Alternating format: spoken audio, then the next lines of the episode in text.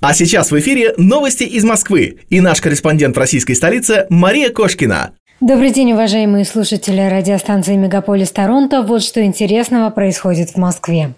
Новую российскую вакцину от ковид девятнадцать Convacel планируют зарегистрировать до весны. Ученые ожидают, что препарат будет эффективнее воздействовать на клеточный иммунитет, а значит защищать от новых штаммов.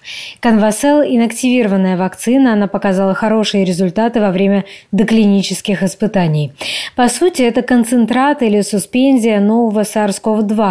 При этом убит возбудитель. Препарат создали в Санкт-Петербургском институте вакцин и сывороток.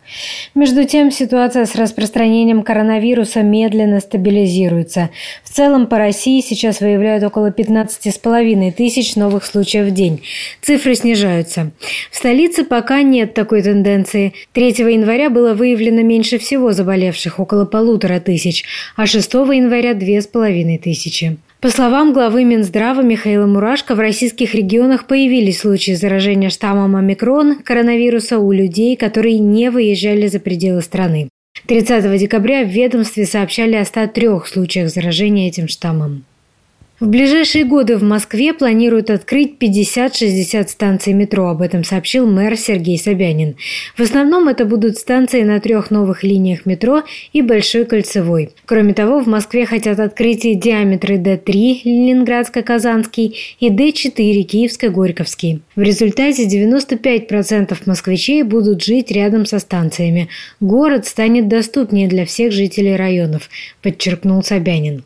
За минувший год в городе появилось двенадцать новых станций метро, восемь городских вокзалов и свыше девяноста километров новых дорог. А за десять лет в столице открыли сто новых станций метро и Московское центральное кольцо, а также запустили два диаметра эм цэ дэ. В своем блоге Сергей Собянин рассказал о программе благоустройства дворов в этом году. По словам мэра, в рамках программы «Мой район» постепенно будет смещаться акцент от базового общего благоустройства к адресным проектам, например, для поклонников здорового образа жизни или владельцев домашних животных. В прошлом году было благоустроено больше пяти тысяч городских объектов, обновились более ста территорий во всех административных округах столицы. Московские власти отремонтировали больше двухсот детских садов и полутора сотен школ. Построены десять межшкольных стадионов, в сорока пяти городских поликлиниках завершен или продолжается капитальный ремонт. На портале «Узнай Москву» появился новогодний прогулочный маршрут по центру с описанием достопримечательностей. В него вошло десять мест. Прогулка занимает не более полутора часов. Ее можно начать на Никитском бульваре, а завершить на Красной площади. Традиционно в канун Нового года Москву украшают тысячи световых конструкций и арт-объектов. И даже хорошо известные городские достопримечательности приобретают иной праздничный вид. Портал «Узнай Москву» приглашает прогуляться по центру города по специально составленному маршруту. У пользователей есть выбор отправиться по улицам, бульварам и площадям пешком или побывать там виртуально. На портале собраны фотографии и описание всех мест экскурсии. «Узнай Москву» – это совместный проект столичных департаментов информационных технологий, культуры, культурного наследия, образования и науки. Интерактивный городской гид содержит фотографии и описание более двух тысяч зданий, несколько сотен памятников и музеев, восемьдесят восемь квестов и более двухсот тематических маршрутов по разным районам столицы. В Манеже открылась выставка «Комикс. Фанерон. Город мечты». Мероприятие проходит в формате ковид-фри.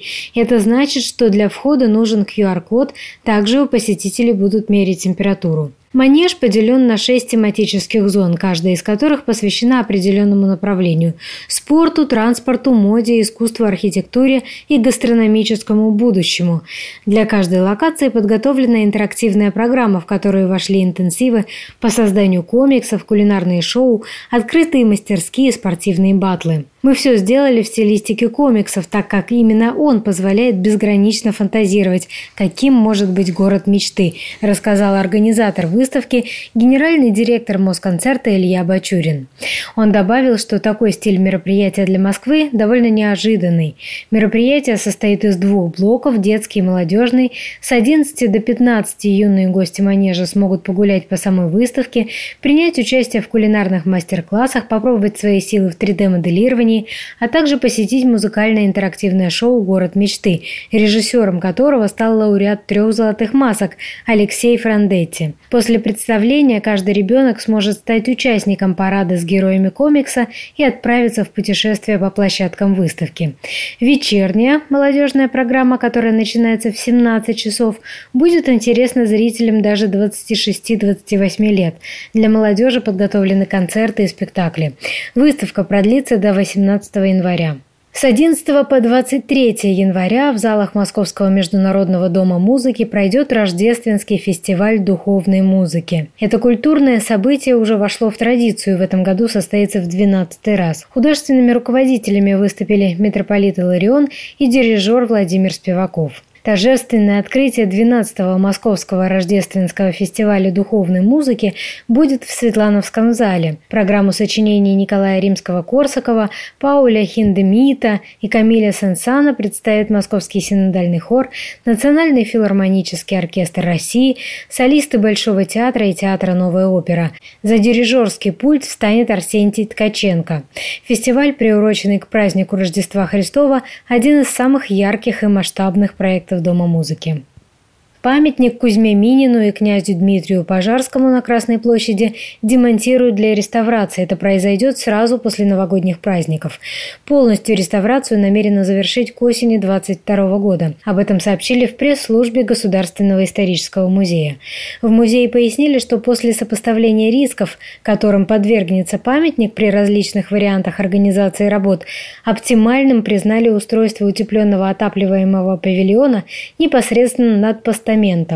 Скульптурную группу перенесут на специальный реставрационный стол внутри павильона, затем начнутся работы по удалению технологического каркаса фигур и реставрация внутренней и внешней поверхности скульптур и барельефов. Памятник Минину и Пожарскому – первый скульптурный монумент Москвы, установленный на Красной площади двести лет назад в честь победы русских ополченцев над иностранными интервентами в тысяча шестьсот двенадцатом году. Он создавался на народные пожертвования, и работа над ним продолжалась даже во время Отечественной войны тысяча восемьсот двенадцатого года.